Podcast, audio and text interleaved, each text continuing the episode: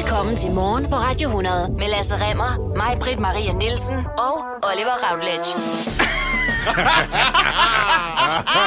Nej, nej. Hvor er det dog både klogt, sjovt, finurligt, reflekterende. Ja, undskyld, vi sidder og griner, men det er simpelthen fordi, vi lytter til Best År fra morgenholdet på Radio 100. Og det kan du også, kære lytter. Hver fredag kan du høre et øh, godt sammenklip af, hvad er der sket i ugen. Det var mest det, jeg grinede af. Og så en lille smule af, hvordan jeg ser ud nøgen. Det er også sjovt. Det er altså en potpourri af det bedste, vi har lavet igennem øh, den forgangne uge. Det er de gode blade, der er blæst af Radio 100's træ, som vi nu har faret hen i en samlet kompostbunke til dig, kære lytter. Kan du lige ord for tre forskellige mennesker? Kan Ja. du lige stuvning? Kan du lige ragu? Du får det hele lige nu. Godmorgen. Godmorgen. Godmorgen er hver eneste dag ikke mændenes dag. Er hele samfundet ikke indrettet, så det til gode ser mænd? Er der ikke usynlige magtstrukturer over alt, som holder os oppe? Er der ikke et patriarkat, der understøtter ideen om, at mænd er mere værd end kvinder? Hvis man er uenig i det, så er i dag en mærkedag. Mm. Fordi i dag er den 19. november, og den 19. november er den internationale mandedag. Og har været det i sådan små 30 år efterhånden. Lad os bare runde af og sige Nu 25 hedder det mandedag. Altså, kvindernes internationale kampdag hedder jo ikke kvindedag. Men det lyder bare så dumt at sige mændenes internationale kampdag. Nej, der er ikke så meget slåskamp i det i Så det er ikke virkeligheden. pangdangen til, til den, kvinderne har. Altså, den engelske titel er analog, fordi det hedder International Women's Day, og på dansk øh, kvindernes internationale kampdag. Okay. Men, men International Men's Day, jeg synes, det er en mærkelig oversættelse at sige øh, mændenes internationale kampdag. Men det vil sige, det er mere positivt, end, end det, vi lige troede, det var pandangen til. Altså, Det er det i hvert fald i dag. I dag kan jeg Ja. fortælle dig, det er det, fordi i 2018, der er temaet for mændenes internationale dag, eller den internationale mandedag, den er mm. positiv mandlige forbilleder. Okay. Okay. Så Altså, enkelt er det. Ja. det er, øh, lad os lige fejre, at der er nogle mænd engang imellem, som faktisk ikke er nogen røvhuller. Det er nogle ret lave ambitioner, vi faktisk har for den internationale mandedag. Det er, hey, kan du komme i tanke om nogen, der ikke er en kæmpe nar? Jamen, okay. Det manifesterer jo også bare, hvor let vi har at kæmpe for som mænd, at det vi skal finde ud af, det er, hey, hvem har egentlig gjort det godt? Ja. Det hvem har ikke været idioter? Det siger du, men jeg tror måske også, det er netop for at modvirke lidt den der automatiske modreaktion, som siger, ja, som om I ikke har det federe. Well, vi dør også i gennemsnit fire år før kvinder gør. Vi er sådan noget øh, 300% mere tilbøjelige til at være hjemløse, 300% mere tilbøjelige til at begå selvmord. Vi er væsentligt mere tilbøjelige til at blive udsat for vold, både fra mænd og fra kvinder. Farlige mænd, der slår på andre mænd, er farligere for mænd, end de er for kvinder, for eksempel. Ja. Altså, bare lige for at nævne noget. Jeg siger ikke, at det ikke er vigtigt, fordi, du ved, mænd er stærkere end kvinder er, Men det og var jo mænd der, jeg så kvinder. formastede mig til at tro, at det var det, der blev behandlet, når mænd havde en kampdag eller en mandedag, eller hvad Ja, det, det nu vi ikke rigtigt. Men det Jeg er tror, alligevel det ikke helt det. Nej, nej, vi skruer os højst op til at sige, hvad jeg godt kan lide at sige en gang imellem. Det er rigtigt, at blandt de mennesker, der er farlige, der er der væsentligt flere mænd, end der er kvinder. Mm. Men de er altså både for det første farlige over for mænd, end de er for kvinder, de der farlige mænd. Og for det andet, mænd er også mere tilbøjelige til at gøre farlige ting for andre. Det er derfor, det er mænd, der bliver ramt af arbejdsdødsulykker. Det er derfor, det er mænd, der dør i krig og sådan noget. Det er derfor, det er mænd, der springer ud foran et eller andet for at sige, jeg tager den! Ja. Jeg tager Uh, jeg siger ikke, jeg gør det. Men jeg det er jo også det køn, altså, der er efterladt øh, rundt omkring. Altså man siger kvinder og børn først, ikke? Ja. Det er, jo, det er jo så det køn, der er tilbage. Det er så dem, der har en kampdag i dag. Det er en del af det, og det er i hvert fald lidt ærgerligt bare at afvise altså alt, hvad der hedder maskulinitet som eller andet, der er giftigt og farligt, fordi det synes jeg, der er en tilbøjelighed til. Men det er I farligt. debatter nu om stunder. Altså det er farligt at sige, at, at mænd også skal til gode ses på en eller anden måde. At der også kan være noget positivt i maskulinitet, ja. det synes jeg altså... Ja, jeg synes bare, det er ærgerligt. Jeg synes, det er ærgerligt, at man ikke kan sige lige ud. Prøv at høre, selvfølgelig er der negative sider ved det. Ligesom der er negative sider ved nogen former for feminin adfærd. Det er... Ja, okay, det kan jeg godt. Det skal vi lige tage. Selvfølgelig er der det. Jamen, Selvfølgelig jeg, er der... jeg prøver bare at mime den modtagelse, det nogle gange godt kan få, hvis man siger, men der er også noget, mænd er bedre til. Eller Ja. ja. der er også, man må godt sige noget godt om mænd, eller sådan. Man må det kan godt blive sige- meget opkogt øh, samtaleklima, kan vi kalde det. K- Kvinder må godt sige slay, queen og så videre, men jeg ved, man passe på med mænd, der render rundt og siger, jeg er en konge, jeg er en gud, jeg er en Ja. gudinder, og dronninger og prinsesser Ja, ja, må man ja. godt omtale sig selv om som kvinder. Og jeg synes, det er okay. Jeg synes, det er dejligt at være mand. Jeg er glad for at være mand i det hele taget. Jeg har ikke nogen problemer med hele den der del af det, men at tale om det som om, alt er bare sugar and candy og jordbær everything nice. Yes, Altså, king. hey, altså, Yes. Ved du hvad, nogle gange så ville jeg ønske mig selv, at jeg havde menstruation ud af tissemanden, bare for at kunne sige, det gør også ondt en gang imellem Ej. for os. Bare en gang imellem. Ej. Og du kan sende klager til... Ja. Nå, men øh, det har været hyggeligt at lave radio. Ja. Jeg kan da godt mærke, at jeg skal ind til en samtale efter er det her program. med det. Jamen, God kampdag, Lasse. Prøv at temaet i dag er positivt mandlige forbilleder, og jeg synes bare lige, det skulle understreges. Det er ikke mig, vi snakker om. Nej, det er det ikke. det er måske Oliver i virkeligheden. Eller The Communards for den sags skyld. Der er mange måder at være mand på, for fanden. Brita, jeg håber, du har nydt dit liv på første klasse. At du har spist dejlig mad og drukket god vin. At solen har skinnet på dit ansigt. At du har været generøs og spredt glæde omkring dig. Det håber jeg virkelig. Og Brita, du skal vide, at de penge, som henfører for mine skattebetalinger, er der vel ondt. Jeg vil meget hellere have, at du har haft det sjovt og fyret den max af med de penge, end at de var løbet ud med badevandet på et eller andet ørkeløst projekt, som ingen i dag vil kunne huske, som ingen har haft nytte af, og som primært var kommet i stand for projektmagerens skyld.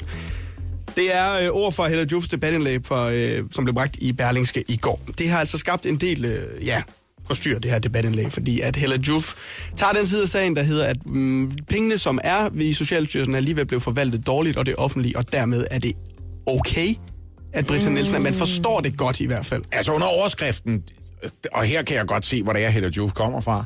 Under overskriften, der var til synligheden ikke rigtig nogen, der savnede de penge.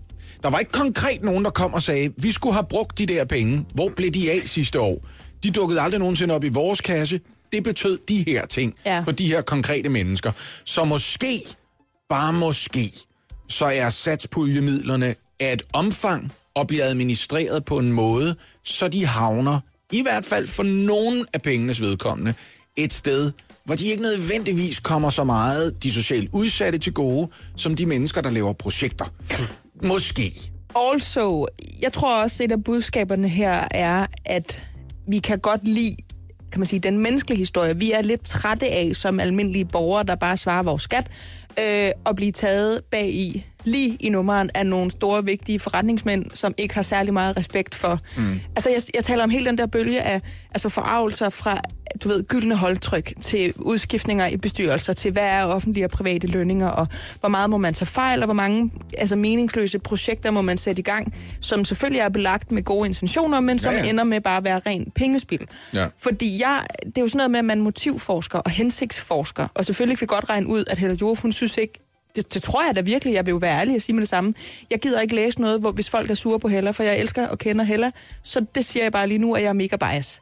Mm. Altså jeg er mega farvet af det her. Men jeg tror, at alle er i stand til at regne ud, at hvis man har den vanvittige handling, at det er helt okay, hvad Brita har gjort, så, så siger man det bare ikke. Nej. Så hun, siger, hun bruger selvfølgelig den her vinkel, hun bruger det her opmærksomhedspostyr omkring Brita på at sige, jeg er godt klar over, hvor mange penge vi bruger på træls ting.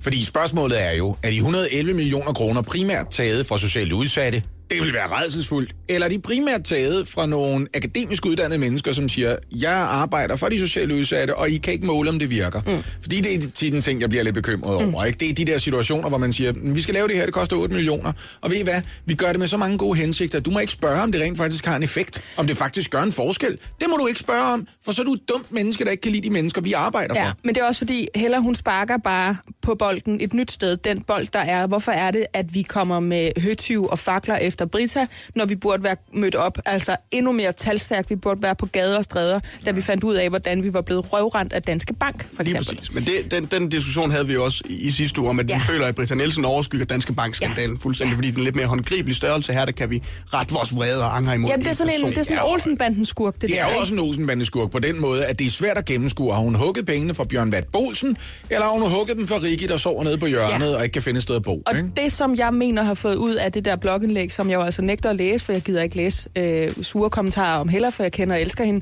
det er, at hun siger, du må gerne stjæle pengene, synes vi. Og nu laver jeg godstegn. Det kan Ja. man ikke se, for det var radio det her. Hvis det er fra Bjørn Vat Olsen, altså hvis det er fra Høje Nord, hvis det er fra The Man, stick it to the man. Men du må ikke tage det, hvis det er fra dem, der skulle have brugt pengene på tæpper ned på Halmtorvet. Nej. Det er det, ikke? Det eneste med det her, som jeg har, øh, jeg kan også rigtig godt lide Hella, og jeg synes, hun er fantastisk, og de gange, jeg har mødt hende, er super, super sød. Men det her med, at ingen savnede pengene i forvejen, øh, synes jeg bare er et vattet argument, fordi du kan ikke savne noget, som du ikke rigtig har haft før, fordi det er en anden person, der Nej, har det taget noget. hænderne på dig. Mm. Altså, Ja, det er svært at vurdere det der, ikke? Altså, men hvad er det svært at vurdere? Det er det. Altså, først og fremmest så tror jeg, det er måske meget godt at sige, at til hvem som helst, som sidder og kan digte nogle falske projekter og trække nogle penge ud til sin egen konto for at handle med heste og købe noget ejendom i Sydafrika, altså, måske svært at sige til dem, go ahead, slå dig løs, så længe der også bliver drukket champagne, og du deler den champagne med dine nærmeste, så er der det mindste nogen, der har en fest. Ja. Det er måske lige lidt... Det, det er lidt bekymrende, hvis Men det bliver den nye indstilling. lyser Ikke? heller ikke bare på, at her der er der en skurk, vi kan forstå. Ja, du har ret. Ikke? Det er meget nemmere at forstå. Britta Nielsen, end det er at forstå 1500 milliarder kroner, der er blevet altså kanaliseret ind og ud af forskellige Ja, konti i Men det, men det er lige præcis det. Det er Estland, så håndgribelig en sag for os danskere. Det kan vi lige overskue, det her. 111 millioner, 1500 milliarder. Det er for mange penge. Der er for mange folk involveret. Vi forstår det ikke og hun helt. boede i det hus i Hvidovre, og hun Ja, ja, kørte nemlig. den Audi, Ja. ja. og det er til at få øje på. Ikke? Ja. Og en Audi, den kunne jeg også godt tænke mig at køre i. Det er meget, meget nemmere mm. at forstå end... Når der er åbenbart nogen, der kender nogen, der kender Putin, og vi ved ikke, hvor de bor, eller hvordan de Nej, ser nej. ud, eller hvor mange penge det er. Og det er så sindssygt beløb, at det ikke engang er til at forstå. 111 millioner, det kan man forstå. Det var det, Egon Olsen drømte om at score, så han kunne tage ned og leve resten af livet på Mallorca, indtil de fandt ud af, at det ikke var Men er fedt. det ikke bare det, Heller har sagt så? Oh, det tror jeg måske. Jeg tror bare, der er nogen, der synes, det er sjovt at være super Heller engang imellem. Ja.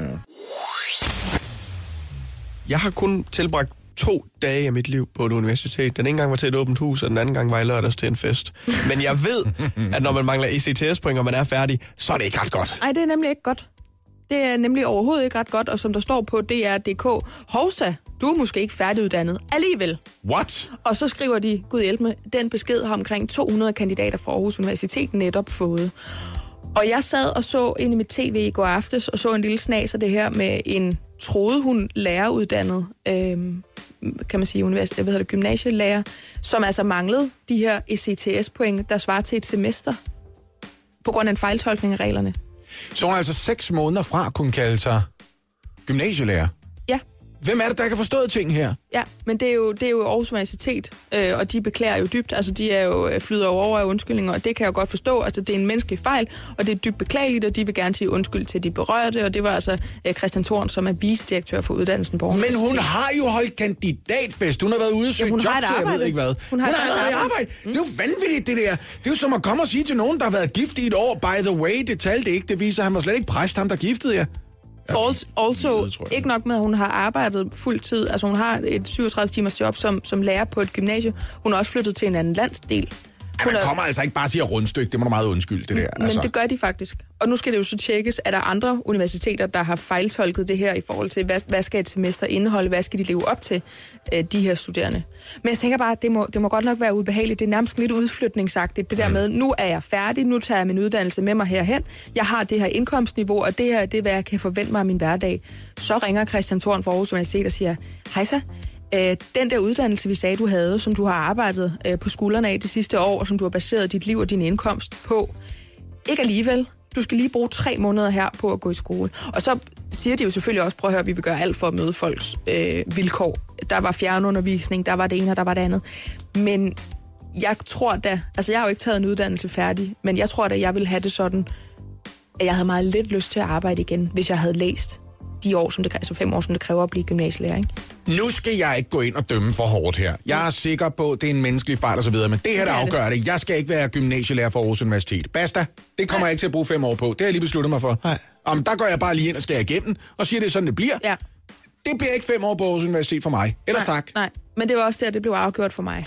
Mm. Eller omvendt kan man sige lidt ligesom, jamen nu bør alle købe pizza fra Domino's, fordi nu har de eddermame fået styr på hygiejnen. Så kan man måske sige, jamen, så, så er det derfra, man skal være skolelærer, fordi nu har de eddermame styr på deres Jeg kommer ikke til at klokke i den igen, vel? Nej, det er jo det, ikke? Men det er godt nok mange mennesker. Det, det er 200 mennesker, hvor... Altså, nu har vi jo kun ligesom hørt fra, fra en af dem indtil videre. Det er i hvert fald, hvad jeg kan finde. Men hvis der er nogen, der har en situation, der ligner hendes, og det må vi jo formode, der er. Ja. Folk indretter sig jo ligesom efter, hvad, jamen, hvad, hvor de er henne i livet. Så er det sådan ligesom at blive trukket i, i, i kraven og sige, hvad så, Marker? Kom lige et år tilbage i tiden. Kan du Ja, huske ja, de her bøger? Kan du huske den her måde at aflevere ting på? Præcis. Nu er du jomfru igen. Det var ikke en rigtig tidskone, det der. Ja.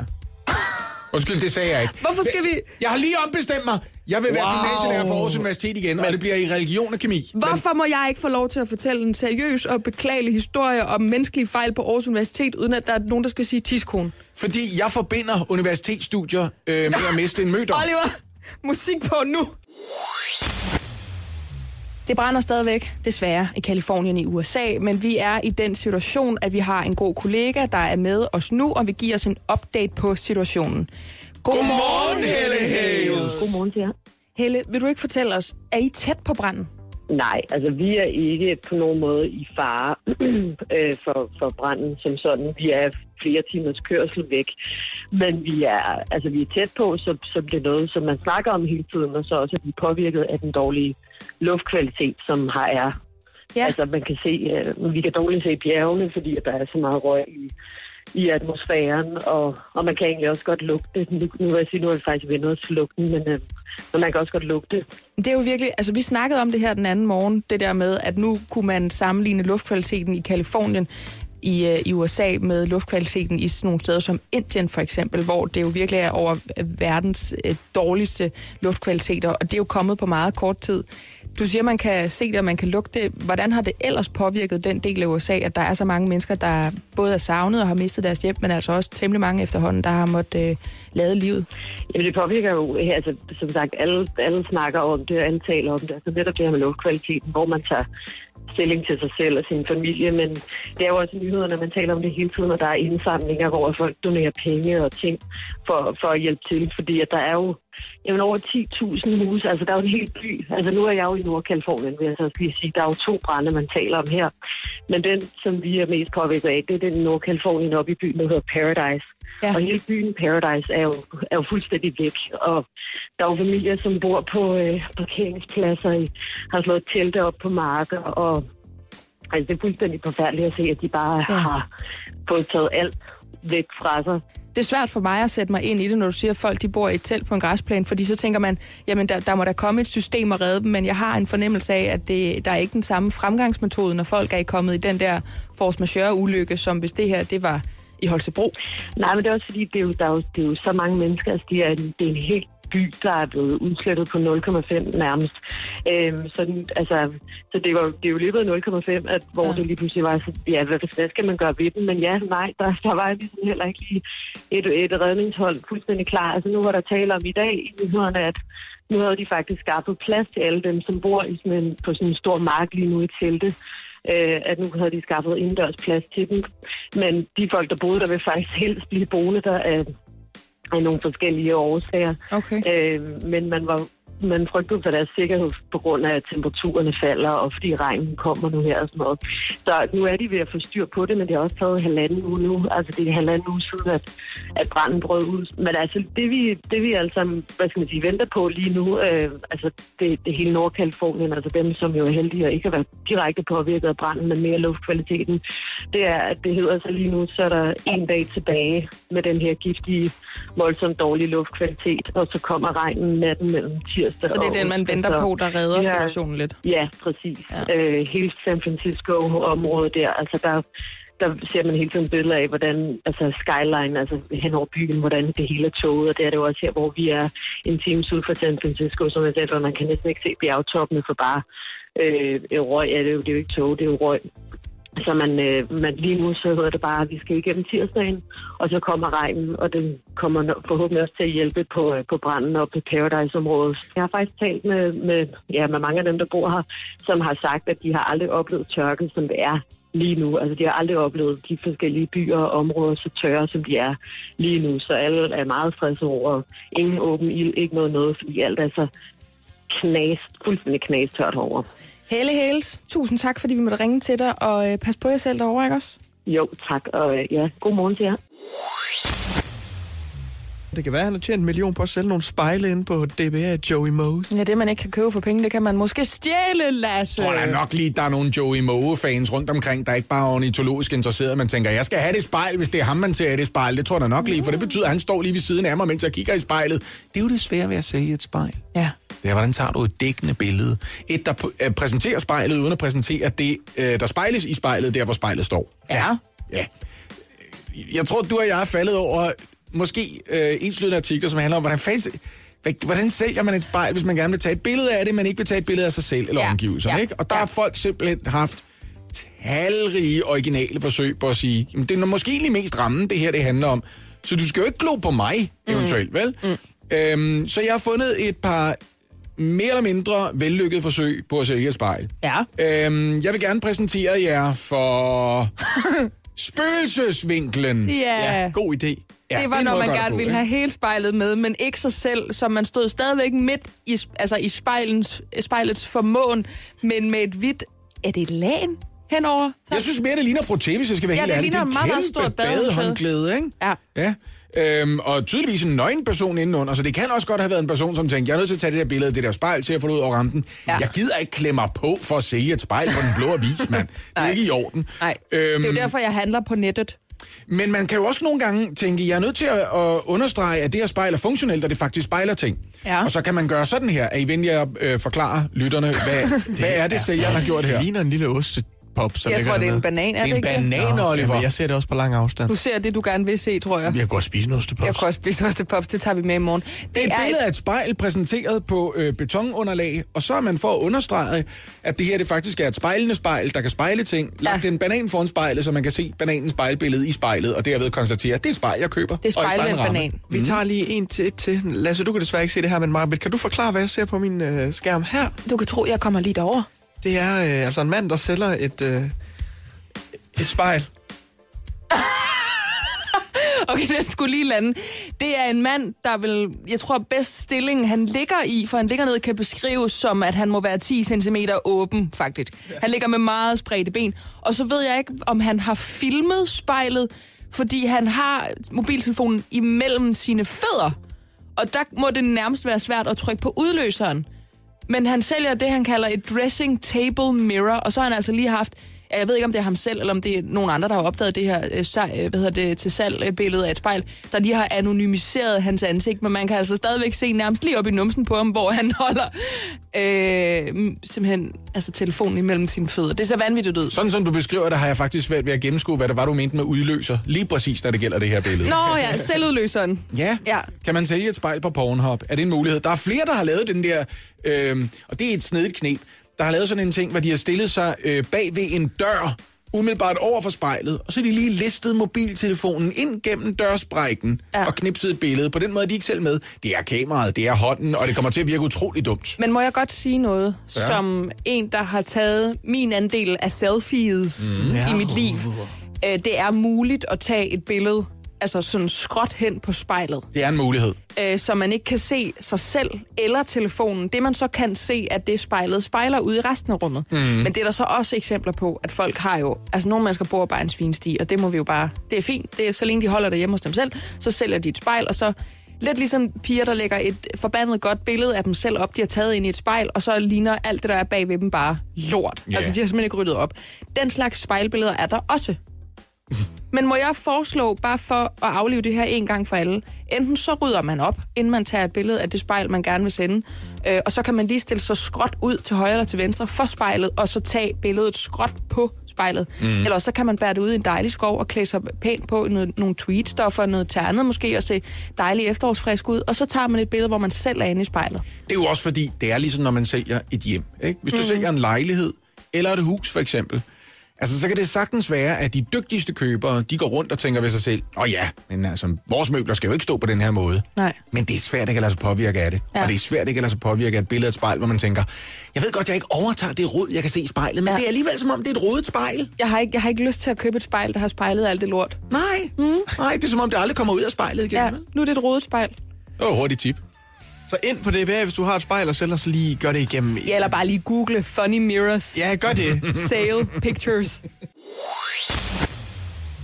Godmorgen. Godmorgen. Godmorgen. Mens vi har en offentlighedslov i Danmark, som nærmest garanterer, at politikere de kan beslutte sig for, hvor meget offentligheden har lov til at kigge dem i kortene, det er sådan lidt bagvendt i virkeligheden. Det er som når man kalder for eksempel det der med at halvere kontanthjælpen for starthjælp. Fordi hvis der er én ting, der hjælper folk med at starte, så er det, at de ikke kan klare sig, mens de prøver at komme i gang. Ja. Altså det der, hvor man kalder noget noget, der lyder pænere end det, det i virkeligheden er, eller nogle gange som det modsatte. Mm-hmm.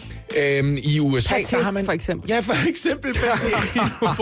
I, uh, i, uh, I USA, der har man nogle ret strikse regler for, hvor omhyggeligt præsidenten skal sørge for at redegøre for al kommunikation, og det skal lægges frem for offentligheden. Det er blandt andet resultatet af, hvad der skete øhm, under Richard Nixon i sin tid. Han optog samtaler inde i det ovale kontor, men kun til eget brug. Så, mm-hmm. så optog han sådan nogle optagelser. Ja. Og, og dem blev han tvunget til at fremlægge sidenhen. Ja. Nu er der simpelthen en lov, og den hedder The Presidential Records Act, og den siger, at al kommunikation, Al kommunikation, præsidenten foretager sig, er afgørende for national sikkerhed, og derfor så skal der redegøres for det, det skal gemmes, og det skal være offentligt tilgængeligt øh, for befolkningen under sætte nærmere regler. Ja. Se, Trump, han har ikke været så vanvittigt tosset med det. I sin tid som kandidat, der angreb han Hillary Clinton, fordi hun, og det er måske den ting, hun har fået mest kritik for overhovedet, havde sin egen private e-mail-server stående nede i kælderen under det hvide hus, mens hun arbejdede for eksempel som udenrigsminister. Det må man ikke. Det må man ikke. Man må ikke sidde og kommunikere fra sin egen private konto om officielle øh, politiske gøremål. Det må man ikke, fordi så er der ikke nogen, der kan kigge ind i kortene. Og der var også det ved det, at det øjeblik, hun blev kritiseret for det, så fik hendes ansatte lige pludselig enormt travlt med at slette en masse mails. Men FBI har altså to gange undersøgt sagen og frikendt hende for at have gjort noget alvorligt forkert. Så den der ting, Trump havde gang i med, smed hende i spjældet. Hun har ikke overholdt reglerne. Skal Altså- det stadig gælde?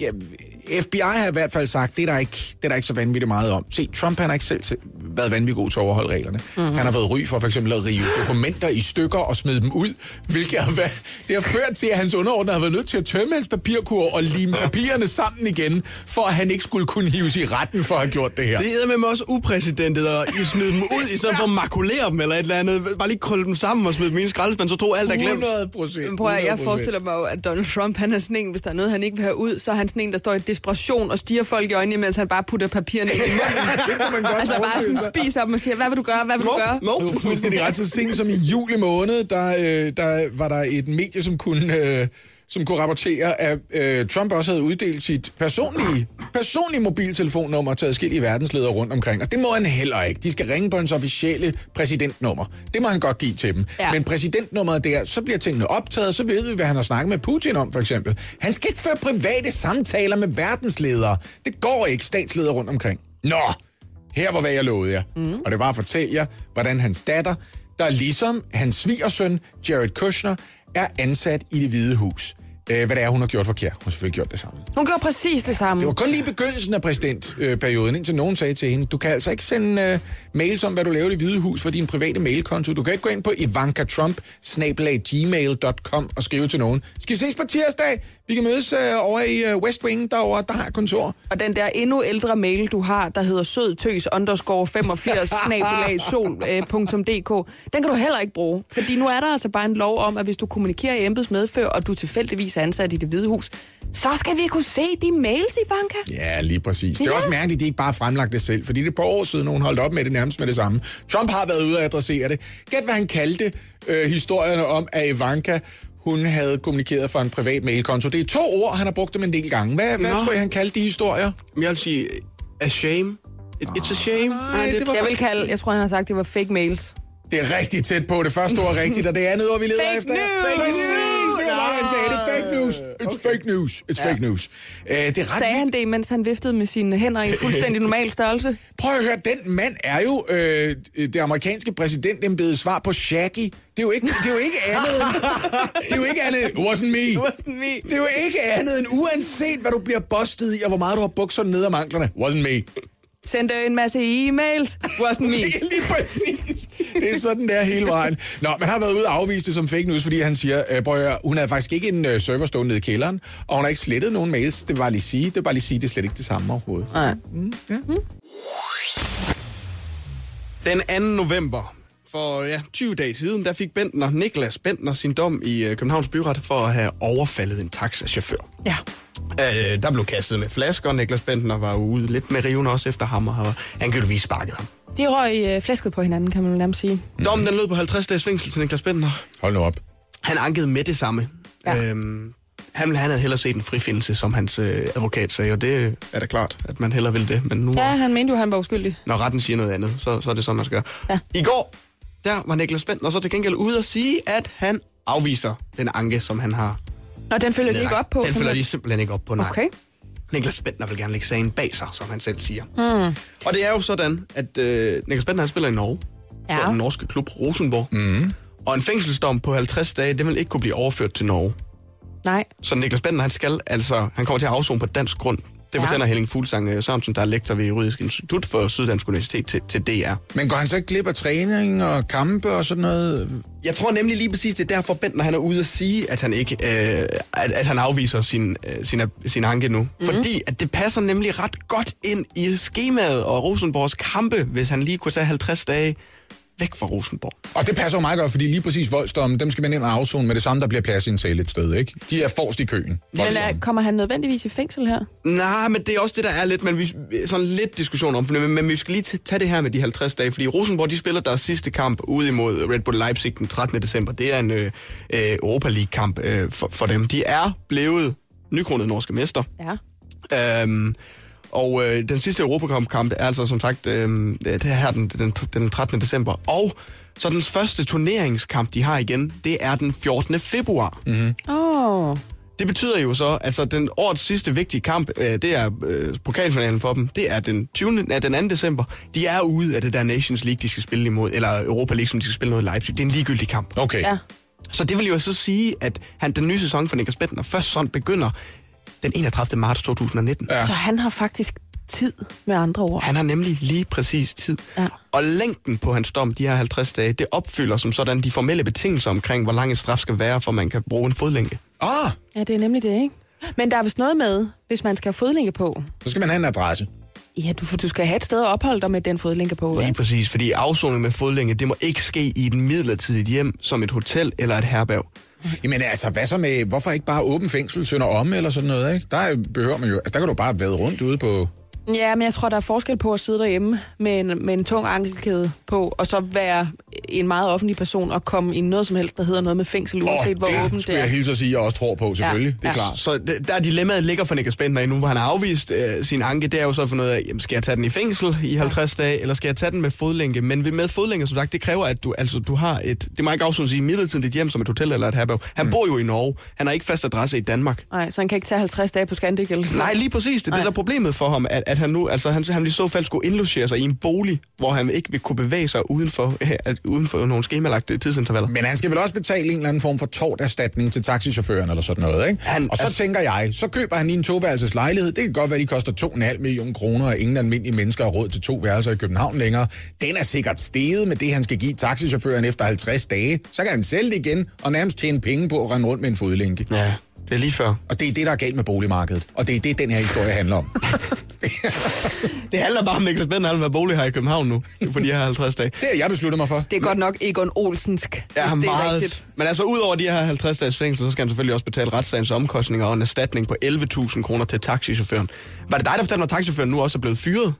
Mm, nej, det, men det må have været en anden, der er gået forbi Det var kære nyhedsvært Anne Levent, der sagde det, at taxamanden er simpelthen blevet fyret fra sit arbejde nu også. Han er blevet fyret, fordi han ikke øh, har overholdt de, øh, de regler, som, som ta- Dantaxi har for deres chauffører. Og så kan man jo selvfølgelig diskutere, om det var dåsen, han kastede efter Bentner, eller om det var den samtale, han havde i bilen, mens han kørte efter dem. Men han er i hvert fald blevet fyret, og hans forsvarsadvokat siger, at det er han meget ulykkelig over, fordi han blev faktisk frifundet i retten, så han troede, han ville slippe for en fyrsæde. Ja. Mm-hmm. Men det gjorde han altså ikke. Det kan man jo faktisk godt forstå. Så umiddelbart kan man konkludere, at der ikke rigtig er nogen vinder i den her Nej, Niklas Bentner nej, sag overhovedet. Ja, ja, må jeg stille et enkelt spørgsmål her? Ja. Øh, blev kæben brækket på taxichaufføren før eller efter, han kørte efter Bent, når hans kæreste og råbte af dem? Fordi det æder med med hårdkok først at få brækket kæben, og så køre efter nogen, og så tænke, kom tilbage, mand, jeg er ikke færdig med dig. Det synes jeg er bare hårdkogt. Ja. Jeg tror, det var efter, han kørte efter dem. Men i hvert fald så er Niklas Bentner her nu. Enten med fodlænke i Danmark i en bolig, hvor han lige køber en toværelses lejlighed i København, eller så skal han ind og, ind og spille den. Men er han ikke rig nok til at købe noget? Det må da være det bedste. Selvfølgelig er han rig nok til det, men jeg kunne bare godt Hvad tænke mig at se Niklas han? Bentner i et Altså- fængsel, altså. Ja. Du sidder og smiler. Jamen, jeg ved ikke hvorfor. Du godter dig lidt for meget over det her, Oliver. Ja, men det er fordi, jeg synes, det er en historie, hvor Niklas Bentner, han har været ude for et års tid siden, et andet år siden, og sige, jeg er færdig med alt, hvad der hedder drengestreger. Jeg er en ny mand, og jeg hygger mig i Rosenborg, det er rolige omgivelser. Og så kommer han til København en nat i oktober, og så smadrer han en taxichauffør. Men taxastreger Ja. derimod, det er han- ikke færdig med. Jeg tror, han ville hjælpe sig selv så meget, hvis han bare simpelthen fremover sagde, det der øl, vin og spirituosa, jeg tror ikke, jeg skal have det. Nej, det er ikke for mig. Nej, giv mig en dejlig dansk vand, eller noget med citronsmag.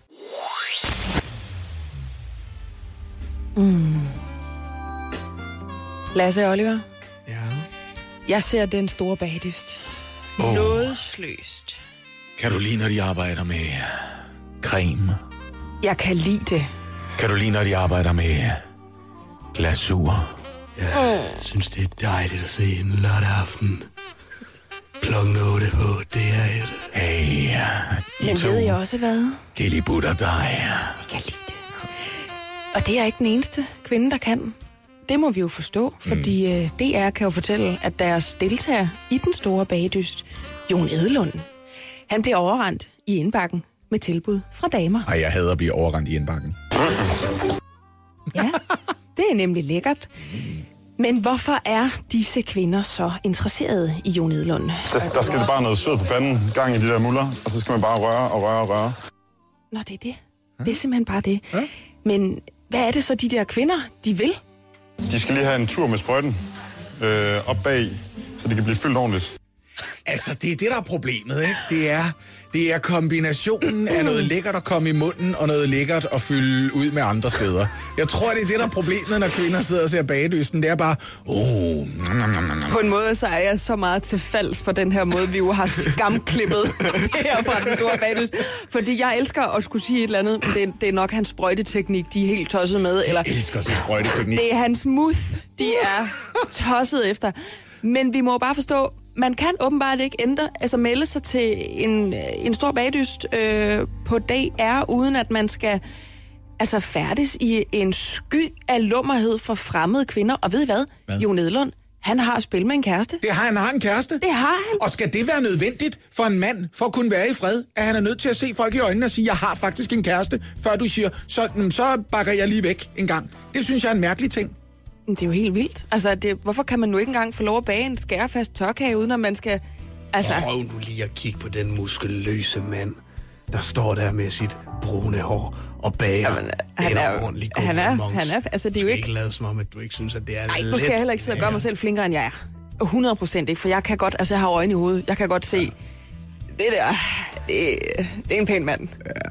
Han måtte godt lige stille sine vandbakkelser ind i min ovn. Ej, det, det tror jeg nok, han godt for. Prøv at høre, et eller andet, altså jeg, jeg kaldte den, da jeg havde set et afsnit af Den Store Ja. Bagdyst. Jeg sagde højt ud i stuen, for vi sidder jo der med vores konditorkager og bare ranter og dømmer de her mennesker. Men sætter Der folk i ikke? Ja, ja, og sætter dem i ovnen. Jeg sagde, mm. jeg håber, den knægt, han kan navigere i den tsunami af henvendelser, han får. Fordi det der, det er en mand, der kan lave mad. Det er en mand, der ser skide godt ud. Han er endda fra Aarhus. Det kan alle lide. Mm. Og så har han et spilgodt humør. Ja. Jeg kan lide det, og så en kigger jeg over. tsunami af punani. Jeg, vil, jeg prøvede så meget ikke at sige det Men nu der. gjorde jeg det. Men Nu det gjorde gjorde du så. 46-årige Lasse Lasse Rimmer. det i stedet for. Ja. Jeg er en grænvoksen mand, jeg må godt. Og så kiggede jeg selvfølgelig, så drejede jeg lige mit ansigt øh, til venstre og sagde, men skat, jeg kan lide dig endnu mere. Åh, oh, ja. Det gjorde jeg selvfølgelig, men det var der altså nogen, der ikke gjorde. Eller det ved jeg jo selvfølgelig ikke. Det kan jo være, det er All My Jingle Ladies, øh, De der kan sagtens sidde alene i sofaen derhjemme og tænke, ah, jeg kan da godt spise den kage helt by my lonesome. Det, det må vi jo bare forstå. De slider ind i den DM til Jon Edlund, og så siger de, kommer du hjem til mig og svinger med rouladen. Men Jon, han er jo en god fyr, så han siger, ved I hvad, jeg tager lige min kæreste med ind øh, i noget landsdækkende aften-tv i stedet for. Ah, ja. Så det, det er jo bare sådan noget, der gør, kvinder have ham endnu mere. Han er også lojal. Det er så mærkeligt, ikke? Jeg har hørt det her. Jeg har hørt den her fordom, og jeg tror ikke, den er helt rigtig, men jeg har hørt den her fordom, at når mænd, de ser en anden mand sammen med en kvinde, og tænker, de virker glade sammen, så tænker de, jeg kunne godt tænke mig en dame som hende der. Mens når kvinder ser en mand øh, sammen med en dame et eller andet sted, så kigger de på den mand og tænker, jeg skal have den mand. Ja. Det er den mand, jeg skal Men det er have. fordi, det er sign of pre-approval. Det er ligesom, når en mand skubber en barnvogn, så, er der, så tænker kvinder, der er en anden af os, en anden hund, der har fundet ham i stand til at tage vare på mit barn. Medmindre han skubber barnvognen ud i trafikken, selvfølgelig. Ikke? Ja, så vil ja, jeg så- sige, så, så er er der de en ikke måde at sige. Det, så er, det er ikke så Men interessant. det er, det er det, at nogen kigger, de tænker, sikke en flot mus, sikke et flot forhold. Det ville da være en skam, hvis nogen opløste det. det er jo simpelthen et spørgsmål om, at med det samme, vi begynder at se nye bagdø, så sætter vi folk i bås. Vi finder ud af, hvem er den nye Rosa? Hvem Det er der- ham den lækre? Og ham den unge der, det er Anne Mette Fosses uægte søn. Ja. Og så er der styr på tingene, ikke? Gud. Det var du fuldstændig ret i. Jeg har sådan tænkt, hvem filen er det, han minder om? Anne Mette Foss? Gud, du har ret. Ja. Det er altså på lørdag, der er finale i Bagdys. Ja, det er rigtigt. Hvis Jon han vinder, så stikker det jo helt af. Jamen, så, så løber jeg tre kilometer i bare røv. Hvis det bliver rundt om bygningen, så kigger jeg ud af vinduet. Det kan jeg De godt skal lige have en tur med sprøjten øh, op bag, så det kan blive fyldt ordentligt. Oh, jeg, kan så godt lide, jeg kan så godt lide det her dilemma. Øh, Års, der ligger i Nordjylland, Nordjylland, ja. Nordjylland. Ja. Øh, de havde sidste år det grimmeste juletræ, hvis der er nogen, der kan huske det. Ja, det gik meget viralt. Ja, jeg Øh, huske det. Det var, det var helt åndssvagt, men det var jo ligesom det, det der, vi snakker om, når DF laver mærkelige kampagner, så snakker vi også om dem, eller ja. kampagner, som folk i hvert fald synes, de er mere mærkelige, end de er pæne, eller whatever. Det var det års gjorde med et grimt juletræ. I år, der har de så fundet på noget lidt mere, jeg ved ikke, om man skal kalde det dekadent, eller noget mere sådan samfundskommenterende, eller hvad det er. I hvert fald så står der det værk, der hedder Muren, øh, som er skabt af Per Kirkeby i 1995. Per Kirkeby var jo altså en verdensberømt dansk kunstner, som, øh, som så ikke er øh, i blandt os længere. Øhm, og værket kom til verden i samarbejde med den lokale kunstkomité, og så med midler fra det, der hedder Års Handelsstandsforening. Det, der sker nu, det er, at Handelsstandsforeningen, de tænker, "Jamen, det skal være en juleby. Vi skal hygge os rigtig meget. Hvad med, om vi snor det her værk af Kirkeby ind i øh, lyskæder? Nej. Fordi så kommer vi i den helt rigtige julestemning. Altså, det er jo meget normalt. Der er jo mange handelsstandsforeninger, der jo næsten kæmper om, jamen, hvem kan lægge flest penge til side til oppyntning, fordi det vil butikkerne gerne have. Ja. Vi vil gerne have, det fedt at være i gågaden. Vi vil gerne have græn alle steder. Og det er da så hyggeligt med nogle lyskæder rundt omkring i bybilledet. Jamen, prøv, sådan er jeg også. Altså, ja. Jeg kan jo nærmest finde på at tage til Aarhus for at bare gå en tur ned gennem strøget for at se det lys der, som er altså betalt typisk af handelsstandsforening, ikke? Men øh, det, det er langt fra alle, der er enige i, at det her det er, det er bare rigtig hyggelig julestemning. Øh, fordi formanden for Himmerlands Kunstmuseum, han siger, man griber rent fysisk ind i et kunstværk. Det må være amatører, der har godkendt det her. Han hedder altså Palle Rønte Møller, og han taler altså på vegne af Himmerlands Kunstmuseum. Og så tilføjer han, man ville heller ikke klæde ri- rytterstatuen på Amalienborg ud med julekugler og girlander. Det går jo ikke. Det er jo heller ikke helt sammenligne, det der. Altså, Jamen, men jeg elsker det her, fordi kunst er jo for pokker for disse borgere, i det her tilfælde de borgere, der bor i Års. Det er deres handelsstandsforening, øh, og så kunstmuseet her, der har betalt for, altså det er Aarhus Års egne borgere, der har betalt for det her værk, det står der, ikke? De betaler for kunst. Det er ikke unormalt. Der er nogle gange nogen, der træffer nogle beslutninger på borgernes vegne om, det her kunst har I brug for. I vidste det ikke, men I har brug for det. Det kan også være en, en grim udstilling på et bibliotek eller på et sygehus. Hvad søren ved jeg? Og her der repræsenterer Handelsstandsforeningen borgerne og Himmerlands Museum er jo så eliten, der siger, nu hvor I har betalt for det der, vi gerne vil stille midt i byen, så skal I ikke julehygge ud over det hele på den, fordi I skæmmer værket. Så man mener simpelthen, det er respektløst mod Per Kirkebys værk i års. Ja, det ja. mener man. Så synes jeg altså også, det er respektløst, når så flot en bygning som Dangleterre lige pludselig skal smykkes ud med alle mulige juleøl, og vi skal lave et show ud af det, fordi vi skal ind og se Dangleterres julelys. Den, det er da lige så respektløst. Det er da en pænere bygning. Jamen, det er jo den perfekte kommentar, fordi en repræsentant for Handelsstandsforeningen, han siger, jamen, vi har respekt for muren, men kunst må heller ikke blive begrænsende, og vi vil gerne give borgerne en følelse af, at Års er en juleby, og han hedder altså Mogens Christensen, der siger det her. Det vil sige, at vi har Mogens Christensen og Handelsstandsforeningen og borgernes interesse, det er i hvert fald det, der bliver sagt på mm. den ene side, og så har vi Per Kirkebys værk. Kirkeby er jo desværre forhindret i at give sin holdning til kende, og Himmerlands øh, museum på den anden side, som siger, det, I forstår slet ikke, hvad det er meningen. Man må ikke hænge julekæder op på det der, fordi kunsten skal ligesom tale for sig selv, ikke? Men det er borgerne, der har betalt for det for pokker. Hvis det- det er julelys, så lad dem da gøre det. Og det bliver jo pillet ned igen. Ja. Altså, jo, der må der gerne være lidt pynt på i december. Altså nu, øh, nu lægger jeg lige hovedet på blokken, mm. men jeg tør godt spille en skilling på, at der er nogen, der er gået rundt og sagt, de der meget høje røde mure, som jo er det, der udgør værket, muren, og så er der nogle trapper indimellem, og det står placeret centralt i års. Det er der nogen, der i forvejen siger, hvorfor skal vi bruge penge på sådan noget nallerværk? Hvorfor kan vi ikke så lade et pænt billede stå dernede, eller øh, plant nogle smukke blomster, eller hvad sådan ved jeg. Jeg tror da, de tænker, nu bliver det en kende mere festligt, fordi det er jo måske ikke alle mennesker, og her inkluderer jeg mig selv, der er i stand til rigtigt at værdsætte et værk som muren, for eksempel. Jeg tror ikke, jeg har det format op i hovedet til at forstå, hvorfor de her meget høje røde vægge, uden noget som helst andet end mursten og trapper, er kunst. Men jeg underkender ikke, at det er det. Det, det var slet ikke med den på. Jeg er ikke rentalist. Jeg siger bare, jeg kan godt forstå det her dilemma, og jeg synes, det er genialt, fordi det pointerer, at borgerne betaler for noget, eliten så skal belære dem om, hvordan de skal nyde bagefter. Ja, og ved de hvad, som Annie siger, de skal lige tage et tolle deroppe. Altså, det er virkelig lige om et øjeblik. Lige snart det bliver 1. januar, så kan I rive det ned igen. Jamen Oliver, du er nærmest indfødt. Hvad, vil, hvad siger du til det her? At de skal slappe af. De skal slappe af. Rolig, ja. Ah, det er Sønderjylland, man siger det. Ja, det, det er. Ja. Ja. Men det vilde er jo, at borgmesteren er jo også gået ind i sagen nu. Altså, og har været ude og sige, prøv at høre, det bliver hængende. Fedt. Ja, altså, Ja, han- ja, det det, det bliver hængende, der er ingen grund til at pille ned igen. Og vi lover, fordi der er jo også det, man har boret nogle huller i det, for, for, at, sætte de der, Ja. for at sætte de der lyskæder ind. Han siger, prøv her, når vi piller det ned, så udbedrer vi skaderne, og så er der ingen, der kan se, at den, der nogensinde har hængt en lyskæde på det her kunstværk. Måske er det ligesom, når, når de står inde i de der programmer, hvor de skal have vide om deres gamle kunstværker er noget værd, og så siger de, "Ah, du har ikke låd til. Okay, jamen, så falder den fra 600.000 i værdi til 50 kroner. Måske Det er det, de er bange for, men prøv lige at høre, Aarhus, I skal ikke videre sælge den. I skal ikke ind i DR og stå og sælge muren. I skal, I skal hygge om jeres borgere. Det er jul for pokker. Ja, hygge jer i julen i år. Mere julepynt. Nu skal vi til en rigtig hjertevarmer historie. Jamen, det skal man altså. Så nu holder I godt fast i rettet eller i bordkanten, fordi nu bliver det så bedårende og så livsbekræftende, som det overhovedet kan. Øh, vi starter med den sørgelige nyhed, som er, at gamle mennesker går jo altså bort, men har de haft et godt og langt liv, så er det det mest naturlige i hele verden. Det er der sket øh, på et plejecenter, der hedder Dragsbæk-centret. Og de her, øh, det er et ægtepar, der er gået bort, og de har været godt ved muffen, og derfor har de betænkt Dragsbæk-centret med hele deres formue. De har ment, de har haft det godt, der må man gå ud fra, og derfor så har de altså testamenteret alt, hvad de ejede havde til centret og deres beboere på én betingelse.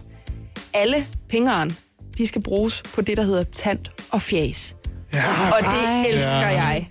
Øh, hvad hedder det, den daglige leder, der hedder Lotte Blok, hun siger, arven er en sådan størrelse, at vi kun lige har startet festen. Og den fest, Lotte Blok, hun taler om, det er intet mindre end en galafest For beboerne på for plejehjem. beboerne. Det skal jo altså være sjovt at være gammel, også når man er på plejehjem. Men når jeg tænker fest på et plejehjem, så tænker jeg sådan noget... Jamen, så kan det være, at de har fået nogen udefra til at komme ind og råbe bankotallene op. Og så kan det være, at der er et ekstra glas marmelade i vinderposen, eller man kan vinde en flæskesteg eller sådan et eller andet. Det her, det er gala, så vi andre nærmest ikke kan være med. Øh, det er folk, der er til frisør inden, de har købt nyt tøj, de kører i limousiner, flere af gæsterne, og så træder de altså ind på den her røde løber i kjoler og jakkesæt, hvor de kunne glæde sig, at det blev holdt i tirsdag det her, til en træretters menu, imens kunstnere som Johnny fra Candice og Bjørn fra Bjørn og Okay, de altså stod for musikken. Åh, Ah, men det, det er så godt det her, og nu, nu skal I, lytter sammen med øh, os herinde i studiet, møde en kvinde, der hedder Inge, som måske er den sødeste og mest forventningsfulde, bedårende festgæst ever. Så er jeg pyntet og er klar til galla. Nu skal jeg op og se de andre. Det er jo en speciel aften. Hvordan har vi jo glædet os til de sidste halvår, vi fik at vide. Der hænger en flot kjole. Jamen, den har Anna taget på. Jeg har en blå en. Nå, fanden. jeg skal have på. Forberedelserne startede tidligt i morges, og derfor ser håret ekstra godt ud. Jamen, det er fordi, jeg lige har været ved frisør. Jeg skulle jo have til nogenlunde ud. jeg smiler er så meget. Altså. Ej, hvor er hun sød. Prøv at, jeg elsker det her. Det er så smuk en historie. Og hun er så spændt, og hun glæder sig ja. så meget. Hvor er det sødt. Nå, for fanden. Hvorfor fanden? Jamen, prøv at bobbe krøllerne. Og, jamen altså, Inge, hun sidder i kørestol. Fuldstændig ligegyldig. Hun er så well-dressed, og så sød, og så glad, og så forventningsfuld, og sidder og kommenterer på de andre beboers øh, påklædning, når de kommer ind på den røde løber. I øvrigt øh, ældre mennesker, som holder hinanden i hånden, og damerne går først, og de sidder og skåler med hinanden igennem en hel aften, hvor der altså er musik og sang og vældig god mad. Prøv at høre, det her, det er jo dybest set det, livet handler om. Det her, det er mennesker, der har været med til at bygge og betale for det samfund, vi andre nu kaster os rundt i. De skal ikke mere, de skal bare nyde livet. Og de fortjener det så meget. Det er så velfortjent. Ja, det synes jeg. Det, jeg elsker det her. Vi er nået dertil på en fredag morgen, hvor vi giver dig ugens fredagsdækt. Vi samler op på nyhederne, der øh, vi har snakket om i den forgangne uge. Fordi når noget bliver sagt med et digt, så husker man det meget bedre. Og af samme grund vil jeg selvfølgelig gerne igen byde velkommen her i Politikens Forhal. Jeg er fortsat glad for, at så mange har haft tid til at fremmøde og fejre Radio 100's fredagsdigt og oplæsning af samme. Der står vin herovre i hjørnet, men jeg vil bede jer om at forholde jer i ro med glasene, fordi ordene skal jo helt ind i ørerne på jer, og det kan være svært, hvis man har mundhulen fuldt med chablis. Mm. Jim Lyngvild på Nationalmuseet, imens 34 blev fyret. Det var der godt nok nogle, der blev sure over, altså at han blev hyret. Udlærte gymnasielærer måtte gå tilbage på skolebænken. At politiet ikke kører ud til butikstyverier, holder altså ikke i længden. Flot, ja. ja. Der er Kleenex herover, hvis man skal græde. Tak. Lars Mikkelsen vandt en Emmy for sin rolle. Pia og Mette deres folkelighed på Facebook og Twitter gjorde alt for at beholde. Ivanka eller Hillary, de er måske skyld i det samme, Trump forsvarede den første, for det er bare fake news. Det er altid det samme. Farvel til Shuab Khan. Hans tilstedeværelse her blev af mange anset som noget lort. God tur hjem, bandeleder. Du behøver ikke sende et postkort. Det er kunst. Hold. Nye svindlere så dagens lys. Det er utroligt, landet stadig kan hænge sammen. Black Friday er over os, men husk nu at tjekke din reelle besparelse på kuglerammen. Ja, og så er der sur hvidvin til alle over i hjørnet. Og så siger folk, vi er på vej mod et kulturløst samfund, hva'? Ikke her. Ikke her på Radio 100, det kan jeg da sige dig. Mig, Britt Maria Nielsen, hvor er det flot. Ja, jamen jeg har lyrikken i mit blod. Det skal jeg love for. Mm. Det er simpelthen en, en fornøjelse for ørerne at Ja. lægge, lægge ja, øre til dit fredagsdag. Jamen det er en fornøjelse for alle. Jeg skal have et glas tør hvidvin nu, kan jeg Ja, og selv tak til mig for at have skrevet det digt. Ja. det var jo taklighedsdag i går. Morgen på Radio 100 med mig, Britt Maria Nielsen, Lasse Remmer og Oliver Routledge.